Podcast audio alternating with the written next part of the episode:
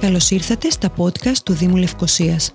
Αν θέλετε να μαθαίνετε τα νέα του Δήμου της πρωτεύουσας, πληροφορίες για την ιστορία της πόλης και να γνωρίσετε τους ανθρώπους που της δίνουν ζωή, ακολουθήστε τα επεισόδια μας μέσω Apple Podcasts, Spotify ή Google Podcasts.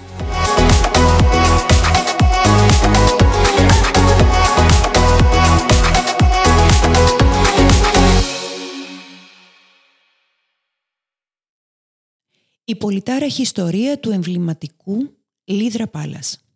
Ένα από τα πιο εμβληματικά κτίρια της εποχής, το Λίδρα Πάλας ξεκίνησε να χτίζεται το 1947 από τρεις επιχειρηματίες, τον Κύπριο ξενοδόχο Γιώργος Σκυρανίδη, τον τότε αντιδήμαρχο Λευκοσίας Γιώργο Πουλία και έναν επιχειρηματή από την Αλεξάνδρεια. Οι τρεις άνδρες, οι οποίοι λίγο μετά το τέλος του Δευτέρου Παγκοσμίου Πολέμου είδαν τις τουριστικές προοπτικές που ανοίγονταν για τη χώρα, οραματίστηκαν και δημιούργησαν το εντυπωσιακό ξενοδοχείο συνολικής αξίας 240.000 λιρών.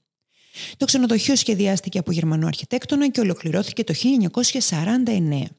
Εγκαίνια έκανε στις 8 Οκτωβρίου του 1949 με μια υπέρλαμπρη τελετή, στην οποία ήταν παρόντες όλοι οι κυβερνήτες της απεικιοκρατίας.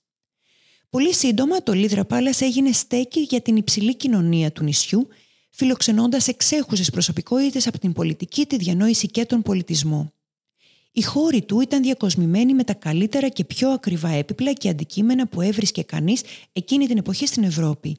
Είχε δύο εστιατόρια, ένα πολύ διάσημο μπαρ, γήπεδο τέννη και μια αίθουσα δεξιώσεων, υπηρεσίες πρωτόγνωρες για την εποχή.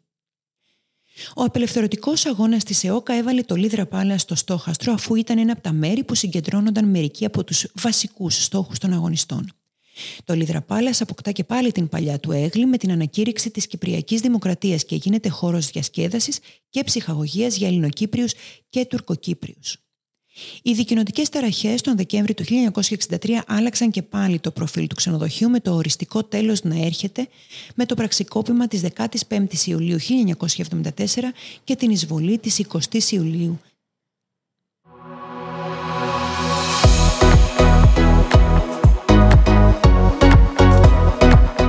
Για όμορφες ιστορίες και την πλούσια ιστορία της πόλης ακολουθήστε τα επεισόδια μας μέσω Apple Podcast, Spotify ή Google Podcasts.